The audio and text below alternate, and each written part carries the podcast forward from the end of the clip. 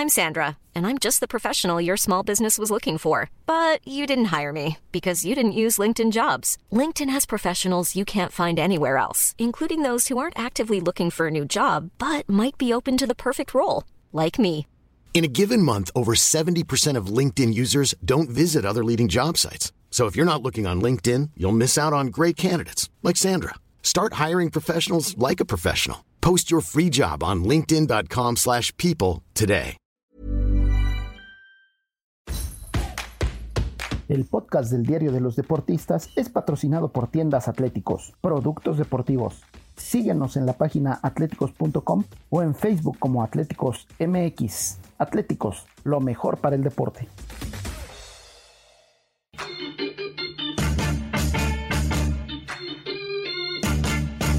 Esto, el diario de los deportistas.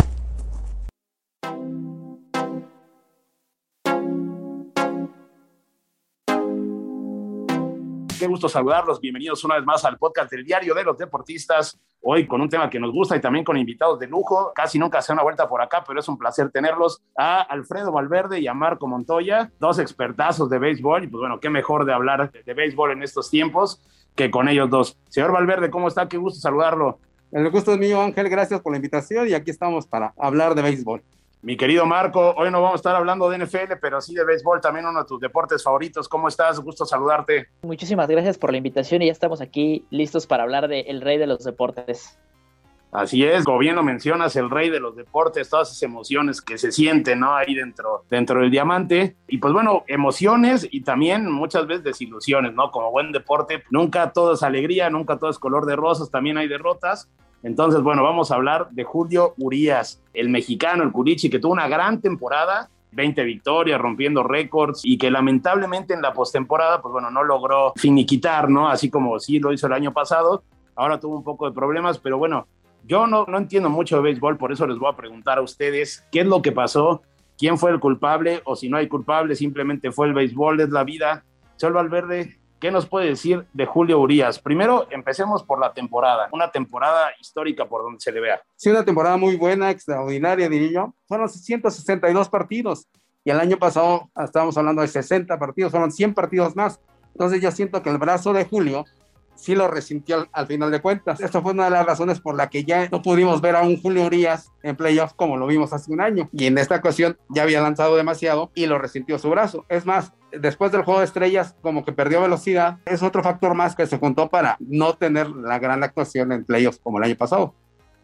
Claro, también, eh, pues bueno, el tema de la temporada regular del mexicano, yo creo que nos hizo emocionar a todos, ¿no? Con esa larga racha de victorias, y que lo colocaron en las listas de los mejores lanzadores, ¿no? De los mejores pitchers de, la, de las grandes ligas. Sí, realmente esto que tuvimos esta temporada con Julio Urias fue algo que hace muchos años no se veía porque cada que Julio Urias lanzaba era noticia. Entonces, realmente como que esta gran temporada de Julio Urias le dio como que un extra al béisbol. Hasta en las mañaneras el presidente Andrés Manuel hablaba de él y todo. Realmente fue todo un fenómeno esta temporada. No terminó en un campeonato, en el bicampeonato de los Dodgers, pero por donde se le vea fue una temporada extraordinaria. Y sí, coincido con lo que decía Alfredo, esta es la temporada de Julio Urias en la que más entradas lanzó.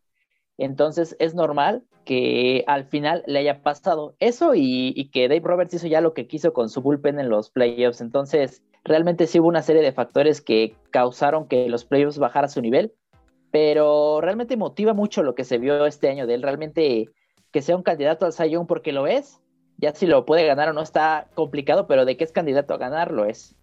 Como bien mencionas, Marco, yo creo que sí, todo el mundo nos emocionábamos con Julio Urias. Y acá, señor Valverde, digo, Marco y yo somos un poco más jóvenes, pero eh, no nos tocó vivir como que la Fernandomanía. Obviamente lo conocemos, sabemos perfectamente pues, el fenómeno que fue, pero usted, ¿cómo puede dimensionar lo de Julio Urias? ¿Qué tan cerca o qué tan lejos estamos de vivir ese fervor? Porque me queda claro que en Los Ángeles es una estrella y pues bueno, nosotros acá vivimos como que la nueva era de ese fenómeno. ¿Cómo usted puede interpretarlo? Mira, yo creo que son lanzadores muy similares, ambos son zurdos, pero le tocaron épocas muy diferentes. Digo, yo recuerdo de Fernando Valenzuela la única manera que podías seguir todos los partidos era a través de la radio. No había este día que no transmitían. En esa época se usaba mucho. Había una estación de radio que transmitía todos los partidos de los Dodgers en casa y hasta algunos en gira. Y también la televisión se metió de lleno con Valenzuela para transmitir los partidos. Y ahora con Julio, pues con Julio es más un boom por todos los medios de comunicación que hay.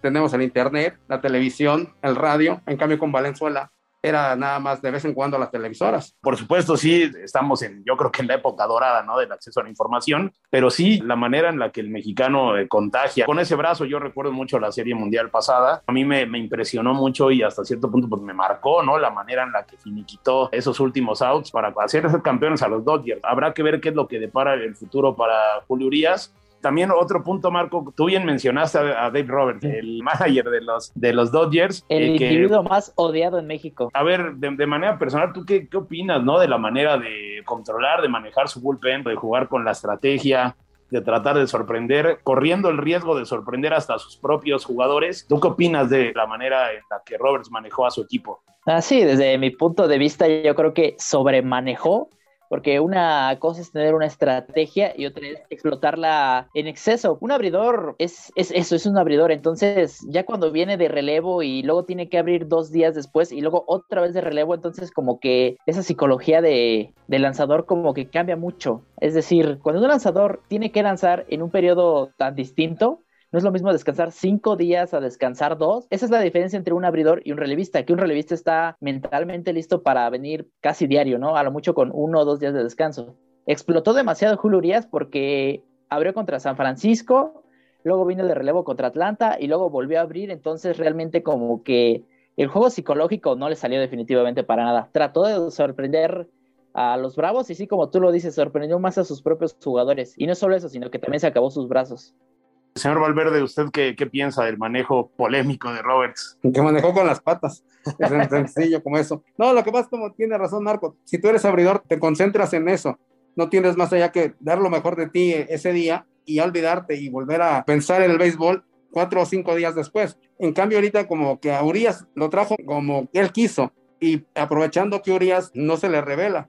Es muy bonachón que aceptaba cualquier rol. Ahí está el caso de, este, de Chelsea al final de cuentas dijo, no lanzo, no abro el último juego porque está mi brazo mal.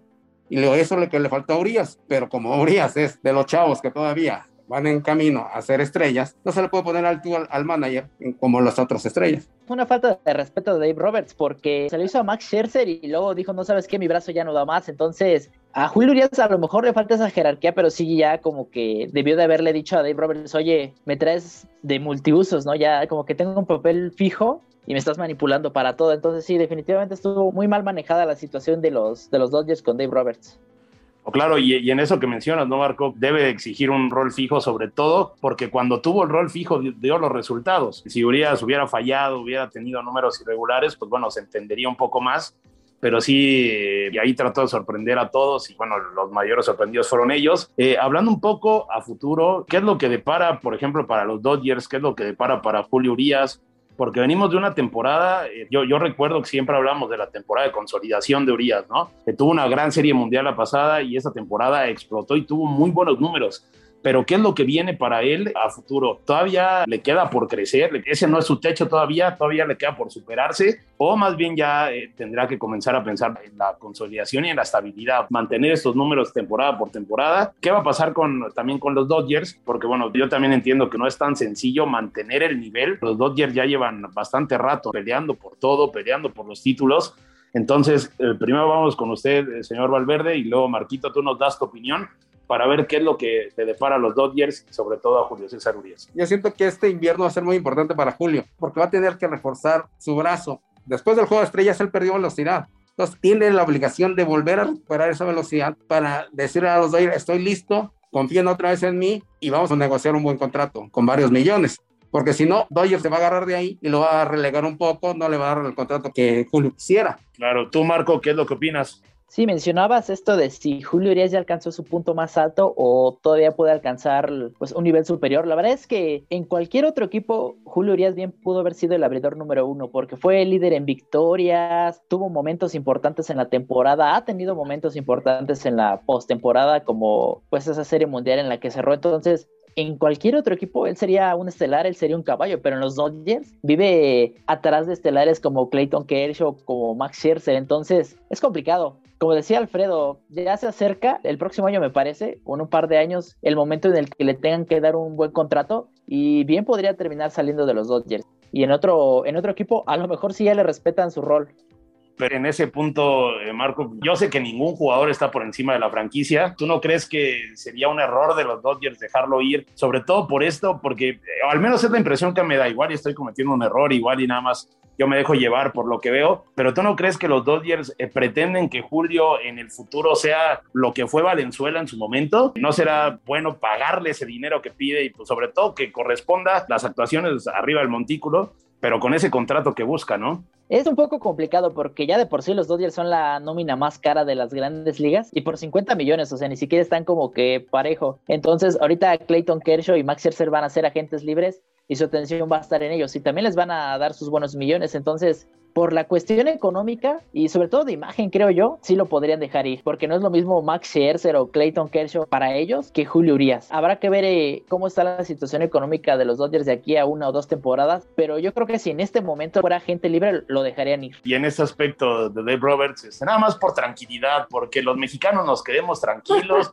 o nos preocupemos. ¿Cómo ve? ¿Está sólido ahí en el log de los Dodgers? Mira, por desgracia sí, porque el campeonato que dio el año pasado, con eso aseguró su puesto varios años. La prueba está con el manager de los Yankees. No da ningún título y hasta le renovaron el contrato. O sea, yo creo que Robert va a mantenerse con los Dodgers por varios años, por desgracia para los mexicanos. A ver qué es lo que, qué es lo que ocurre hay que preparar todo para la Serie Mundial, ya estamos con todo. Ojalá que el mexicano que queda vivo ahorita en la Serie Mundial por lo menos pueda abrir un juego. Claro, claro, a ver, pues ojalá siempre el éxito para los mexicanos. Y habrá que esperar a ver si por allí sale la sorpresita de que pueda salir ganador del Cy Young, porque los que votan todavía son unos románticos que se quedan con las victorias y esas 20 victorias se imponen. Claro, por supuesto, ¿no? Era, era lo que yo leía, que en otras épocas Julio ya habría ganado ese Cy Young, eh, pero bueno, ahora con tanta estadística, con tanto todo, se complica un poco. Pero eso sí, las sensaciones que nos deja cada que lanza son bastante valiosas y si no lo gana, ojalá en algún momento tenga la posibilidad.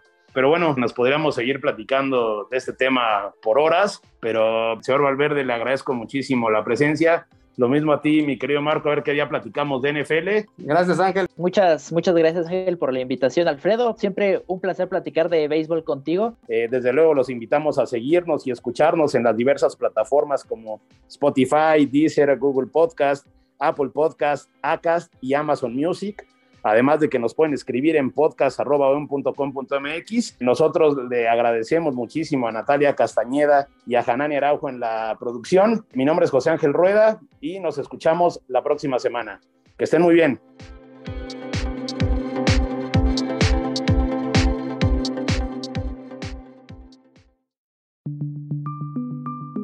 Esta es una producción de la Organización Editorial Mexicana.